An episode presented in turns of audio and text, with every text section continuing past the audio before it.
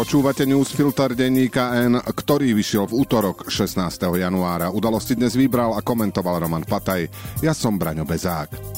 Dnes o tom, že nikdy proti Rusku ani Orbánovi, o tom, že nekompetentná koalícia si posilňuje kompetencie a že štát je nepoučiteľný a rozožerú ho dezinformácie. Kým s ukrajinským náprotivkom sa Robert Fico z povinnosti ešte iba stretne v Užhorode, za priateľom Viktorom Orbánom už vycestoval do Budapešti. Po povinnom Česku išlo o jeho druhú bilaterálnu návštevu. Za bežných okolností by to bola veľmi správna voľba. Za aktuálneho stavu nič, z čoho sa treba tešiť. Pretože o budúcnosti Slovenska sa dnes nerozhoduje v Maďarsku, ale na Ukrajine. Priority predsedu Smeru sú však iné. Na Slovensku si veľmi populárny medzi normálnymi ľuďmi, povedal Fico Orbánovi. Nejde o prerieknutie, ale ďalší krok v dlhodobej snahe vykresľovať samého seba ako zástupcu normálnych ľudí a svojich kritikov ako opak. V minulosti z kategórie normálnosti opakovane vyčlenil Bratislavčanov. Citujeme, musel som odísť z Bratislavy vo štvrtok aj v piatok, lebo som chcel ísť medzi normálnych ľudí. Teraz každého, kto vidí, že Viktor Orbán je skorumpovaný politik, ktorý odkláňa kedysi demokratické Maďarsko na východ.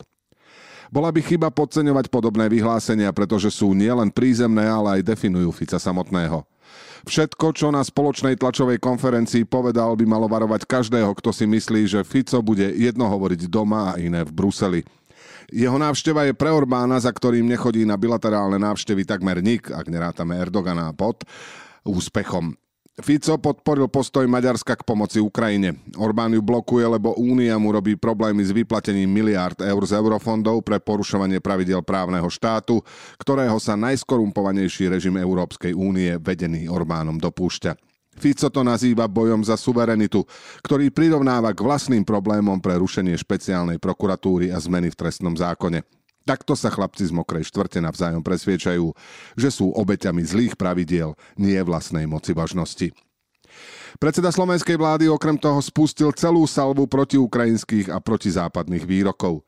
Západ podľa neho zabránil uzatvoreniu mieru, na čo bola od vypuknutia invázie dvakrát šanca – Fico sa aj silácky pochválil, ako počas víkendového stretnutia poučal amerických kongresmenov, ako by sa oni cítili, keby malo Rusko taký vplyv v Mexiku ako Spojené štáty na Ukrajine. Opäť tým vzal Ukrajine vlastnú voľbu a z vojny zazrobí spor medzi Ruskom, ktoré je implicitne v práve, a USA, ktoré sú menej implicitne v nepráve, pretože sa hrabú kam nemajú. Neodpustil si ani poznámku, že je Slovan a preto je mu ľúto, že sa Slovania navzájom zabíjajú. Bolo by lepšie, keby zabíjali niekoho iného? No, nezabíjali by sa, keby Rusi neprepadli susednú krajinu, ktorej územnú celistvosť a nezávislosť sa zaviazali garantovať a Fico ju chce vymeniť za lacný plyn. Premiérová cesta do Budapešti teda nepriniesla nič neočakávané, ale to neznamená, že očakávané nehoráznosti nie sú dôvodom na obavy.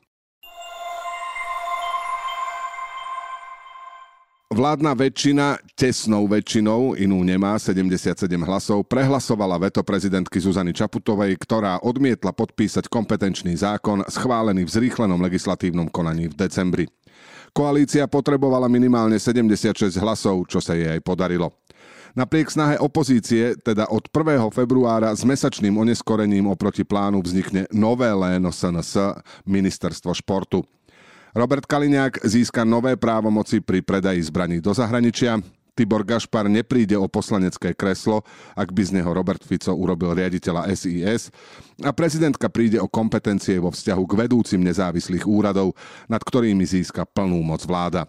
Týka sa to štatistického úradu aj úradu pre dohľad nad zdravotnou starostlivosťou. Nielenže je každá zo spomenutých zmien zhoršením existujúceho stavu, na ich prijatie v zrýchlenom konaní navyše neexistoval dôvod. Smer, hlas a SNS tým ďalej preukazujú, že nad záujmy štátu kladú svoje dobro. Nejde o ojedinelý incident. Úrad pre reguláciu sieťových odvetví vedie Jozef Holienčík, ktorý šíri hoaxy o inom ako ruskom plyne. TANAP dali Pitliakovi a ministerstvo financií Ladislavovi Kamenickému. Samozrejme, príkladov by sa našlo veľa, ale pri Kamenickom sa už pristavila aj Európska komisia, ktorá sa vyjadrila k jeho rozpočtu na tento rok.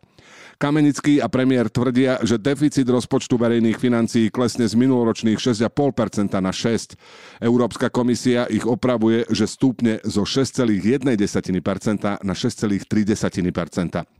Brusel tým v podstate označuje tvrdenie koalície, že ušetrí 0,5% HDP za lož, ktorá vznikla účtovným trikom v podobe nesprávneho zaúčtovania príjmov z eurofondov na financovanie minuloročnej energopomoci.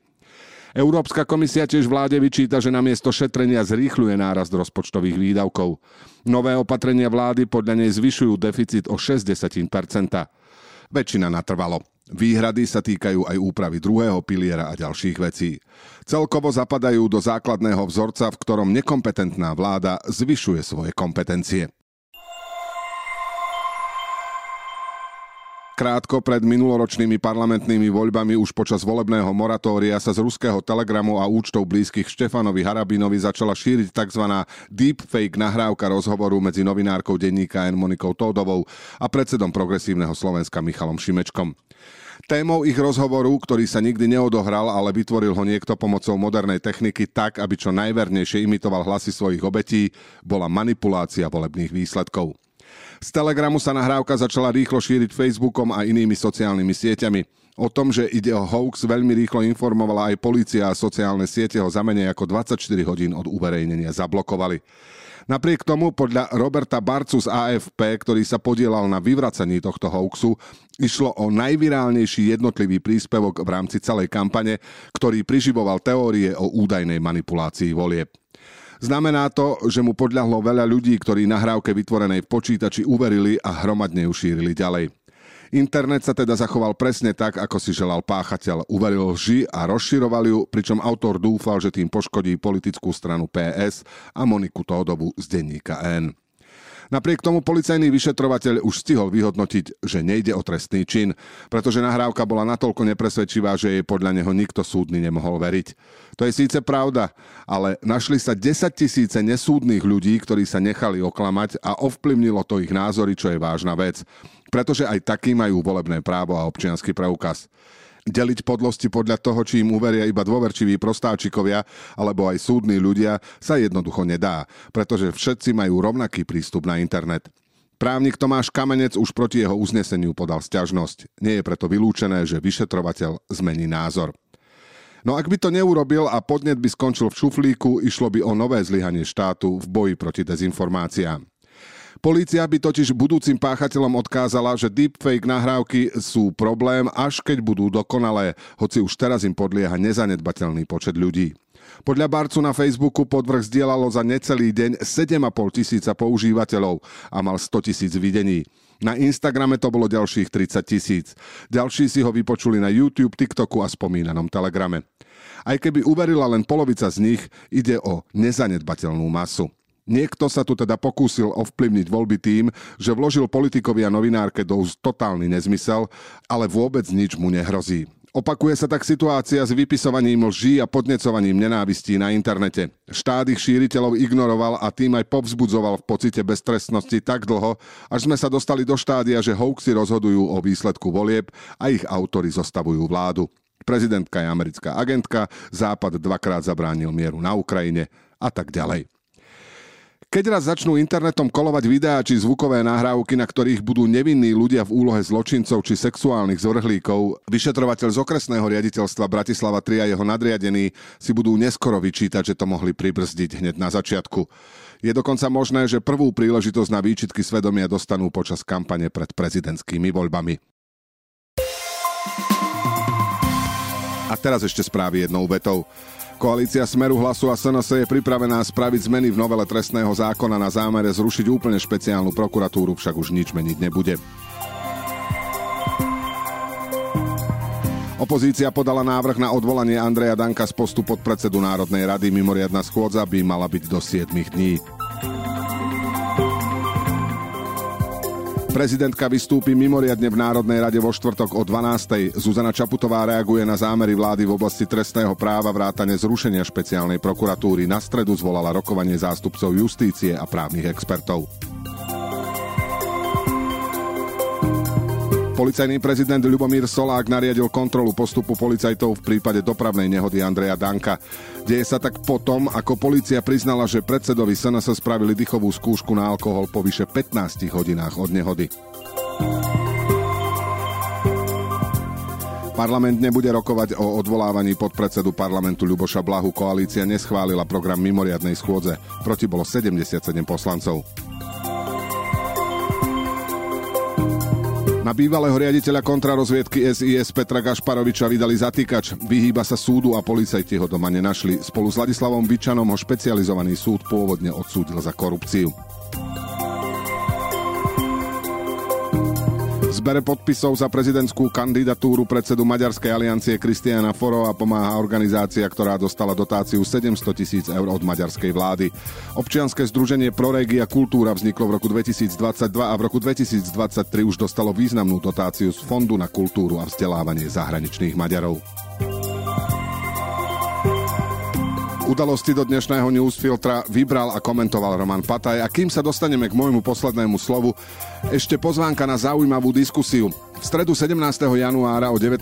hodine sa bude Monika Tódová rozprávať s manželkami a sestrou vyšetrovateľov. Budú hovoriť, prečo nie sú ticho. Ide o vyšetrovateľov, ktorých odstavila aktuálna vláda a minister vnútra Matúš Šutaj Eštok. Cvernovka 17. január, ženy, ktoré hovoria za policajtov, Monika Tódová a manželky a sestra vyšetrovateľov. A teraz už posledné slovo odo mňa. 16. januára 1969 sa na rampe Národného múzea v Prahe polial horľavinou a zapálil študent Filozofickej fakulty Jan Palach. Urobil to na protest proti normalizačnému režimu, ktorý do Československa v roku 1968 priviezli ruské tanky. Slovenský parlament si 16. januára 2024 pripomenul 55. výročie tohto činu odmietnutím diskusie o tom, či je velebenie komunistického vraha dostatočným dôvodom na odvolanie z vysokej ústavnej funkcie demokratického štátu. Blaha zostal pod predsedom Národnej rady. Ak máte pochybnosti o tom, či má zmysel ísť aj na ďalšiu demonstráciu proti normalizačným manierom tejto vládnej koalície, pripomente si Palachovo, človek musí bojovať proti zlu, na ktoré práve stačí. Do počutia zajtra.